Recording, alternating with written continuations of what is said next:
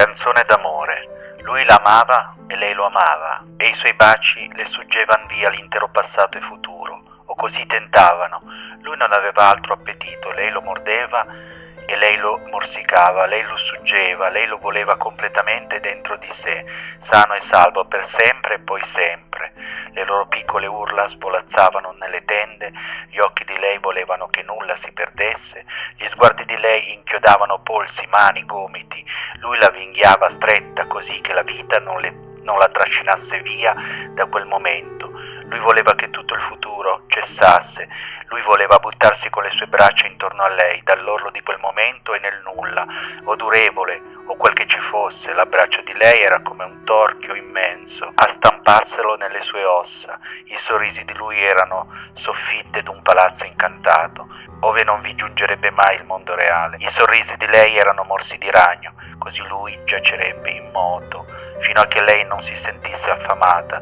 Le parole di lui erano esercizi d'occupazione, le risate di lei erano tentativi d'assassino.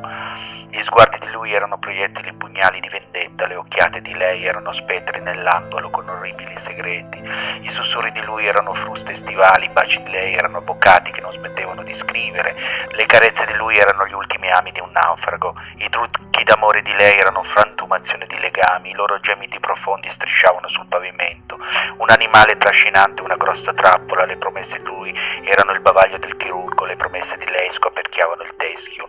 Lei se ne farebbe fare una spilla. I giuramenti di lei gli mettevano gli occhi in formalina. Sul fondo del suo cassetto segreto le loro urla si appiccicavano alla parete, le loro teste si staccavano nel sonno come le due metà d'un melone spaccato, ma è duro da smettere l'amore. Nel loro sonno intrecciato si scambiavano braccia e gambe, nei loro sogni, i loro cervelli prendevano l'un l'altro a ostaggio. Il mattino portavano l'uno il viso dell'altro. Questa era una poesia di Ted Hughes del 1970. Chi è Ted Hughes?